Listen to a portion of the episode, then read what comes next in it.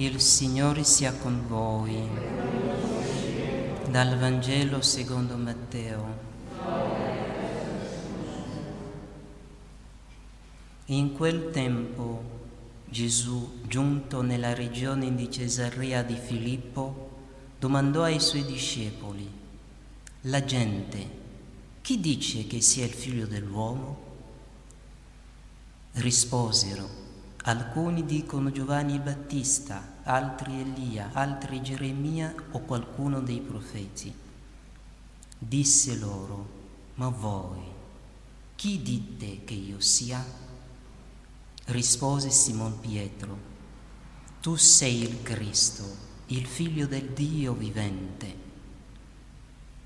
E Gesù gli disse, beato sei tu, Simone, figlio di Giona, perché né carne né sangue te lo hanno rivelato, ma il Padre mio che è nei cieli. E io ti dico, tu sei Pietro e su questa pietra edificherò la mia chiesa e le potenze degli inferi non prevarranno su di essa. A te darò le chiavi del regno dei cieli. Tutto ciò che legherai sulla terra sarà legato nei cieli e tutto ciò che scioglierai sulla terra sarà sciolto nei cieli. Parola del Signore. Sia lodato Gesù Cristo. Cari fratelli, celebriamo la grande festa, solennità San, dei santi Pietro e Paolo, apostoli. Questi grandi santi, due colonne della Chiesa. Abbiamo nell'antifona d'ingresso, li abbiamo lodati come i eh, due apostoli che hanno fecondato la Chiesa con il loro sangue.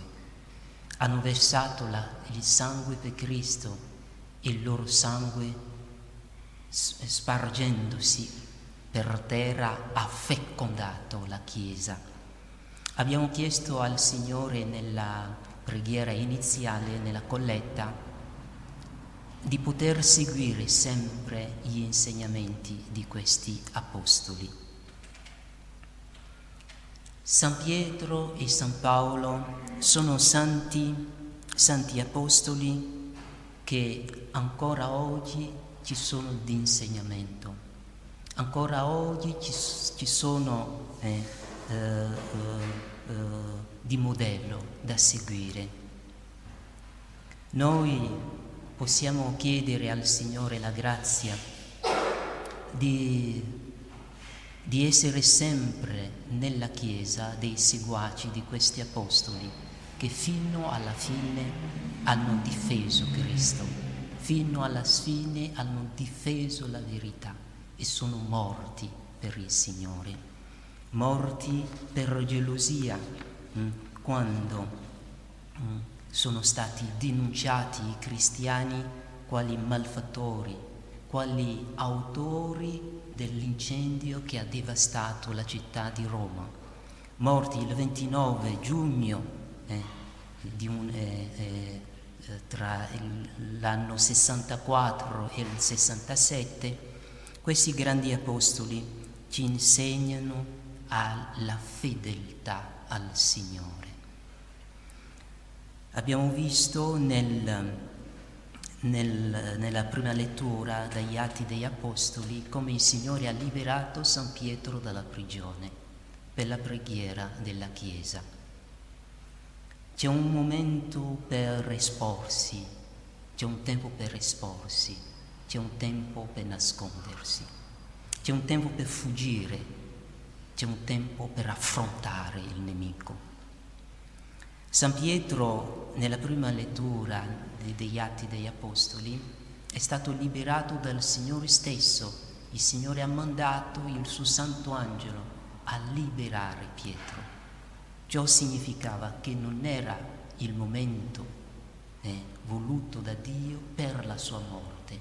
Non doveva morire in quella circostanza. È stato liberato dal Signore ma un'altra volta quando fuggiva da Roma il Signore gli è apparso e San Pietro ha chiesto al Signore, ma dove vai? Perché andavano in direzione opposta. vado a morire nuovamente a Roma. E San Pietro ha capito che doveva tornare indietro per affrontare eh, la morte. San Paolo nella seconda lettura ci dice in prossimità della morte, ho combattuto la buona battaglia, ho terminato la corsa, ho conservato la fede. Questo deve essere l'ideale di ciascuno di noi, il nostro sospiro, il sospiro soprattutto dei ministri di Dio. Combattere la buona battaglia fino alla morte, terminare la propria corsa, conservando la fede. Quella fede ricevuta dagli Apostoli, quella fede confessata da San Pietro nel passo del Vangelo.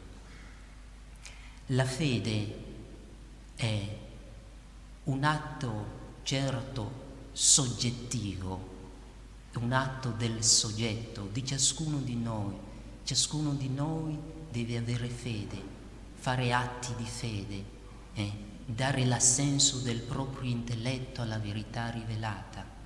La fede è qualcosa certo di personale, perché Dio infonde la fede come le altre due virtù teologali nell'anima già al momento del battesimo, ma la fede è anche qualcosa, è prima di tutto qualcosa di oggettivo, qualcosa che ci supera, qualcosa che sta prima di noi e a cui noi dobbiamo semplicemente aderire. La fede, conservare la fede, non è pensare nel proprio cuore, eh, non è avere un sentimento personale di aver agito come si voleva personalmente.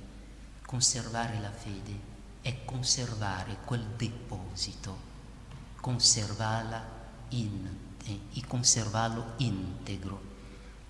San Pietro nel passo del Vangelo, rispondendo alla domanda di nostro Signore Gesù Cristo, dice, uh, tu sei il Cristo, il figlio del Dio vivente. E Gesù di rispondergli, beato sei tu, Simone, figlio di Gionna, perché né carne né sangue te lo hanno rivelato, ma il Padre mio che è nei cieli. Quando Pietro ha proclamato la verità sul nostro Signore Gesù Cristo, quando ha fatto quella professione di fede, San Pietro ha agito mosso dallo Spirito di Dio. San Pietro fu elevato, il suo intelletto fu elevato e vi fu come una comunicazione, una unione eh, tra il suo intelletto e l'intelletto divino. Nella proclamazione, ciò avviene anche nella proclamazione dei dogmi, quando il Papa solennemente con l'intenzione di legare tutta la Chiesa, definisce in modo definitivo una verità, quale rivelata da Dio e contenuta nella Sacra Scrittura e tramandata dalla tradizione, il Papa in quel momento è come assunto, portato in alto. Il Signore gli concede di poter vedere eh, possiamo usare questa espressione bellissima eh, della teologia antica, di vedere in arte eterna. Il Signore gli dà di vedere in Dio le cose così come stanno. E questa è una grazia, perché il peccato originale fa sì che l'uomo, che già nello stato di innocenza poteva, poteva eh, con la grazia di Dio, perché non è mai qualcosa che viene semplicemente dalla natura, con la grazia di Dio poteva contemplando la creazione essere così elevato da vedere le cose che vedeva con gli occhi carnali, da vederle in Dio. E quindi avere una conoscenza certa e infallibile delle cose. Dicevo, il peccato originale ci ha posto un ostacolo. Per questo i ministri di Dio, pur essendo ministri di Dio, per poter dire, confessare la verità, annunciare la verità, hanno bisogno da una parte di lottare contro gli ostacoli posti dalle conseguenze del peccato originale. Quindi una certa vita di ascesi è necessaria ad ogni ministro di Dio, qualunque sia il livello a, a, a cui si trova. Una certa ascesi. Poi dall'altra parte ha bisogno della grazia, la vita di preghiera, perché solo quando verrà così elevato, sollevato, assunto, portato in alto, portato in Dio, potrà veramente, comunicando con Dio, entrando in comunione con Dio, di contemplare la verità e poterla poi professare. Proprio per questo, mistero, per, proprio per questo fatto, il potere delle chiavi è un potere da intendere non in senso assolu- assolutistico. Cioè il Signore Gesù in questo passo del Vangelo ha detto a te darò le chiavi del regno dei cieli, tutto ciò che legherai sulla terra sarà legato nei cieli e tutto ciò che scioglierai sulla terra sarà sciolto nei cieli. Ciò non significa che di testa sua il ministro del Signore qual, possa alzarsi e fare qualunque cosa e Dio sia pronto a metterci il suo sigillo. Cioè, quello che abbiamo detto prima deve essere realizzato. Tutte le condizioni che abbiamo eh, eh, eh, elencate prima si devono realizzare. Solo in quelle condizioni ciò che Egli lega viene confermato da Dio, perché egli lega avendo prima visto legato e quindi conferma. Egli, dopo aver visto, viene a riferire. Questo è il ruolo. Allora dobbiamo pregare per i ministri del Signore, chiedere questa grazia che possano adempiere sempre il loro ministero in questo senso Preghiamo affinché, la com- eh, eh, eh, ripetendo la, la colletta, la Chiesa possa sempre seguire gli insegnamenti degli Apostoli, perché solo nella professione di fede, la professione della fede trasmessa dagli Apostoli, la Chiesa trova la propria vitalità. La Chiesa non può inventare una nuova fede, il ministro di Dio non può inventare una nuova fede, ma deve semplicemente seguire, aderire lui stesso a quell'oggetto che sta, si stava prima di lui, aderirci e aiutare gli altri ad aderire a quella cosa oggettiva, non dipendente da alcun soggetto. Sia lodato Gesù Cristo.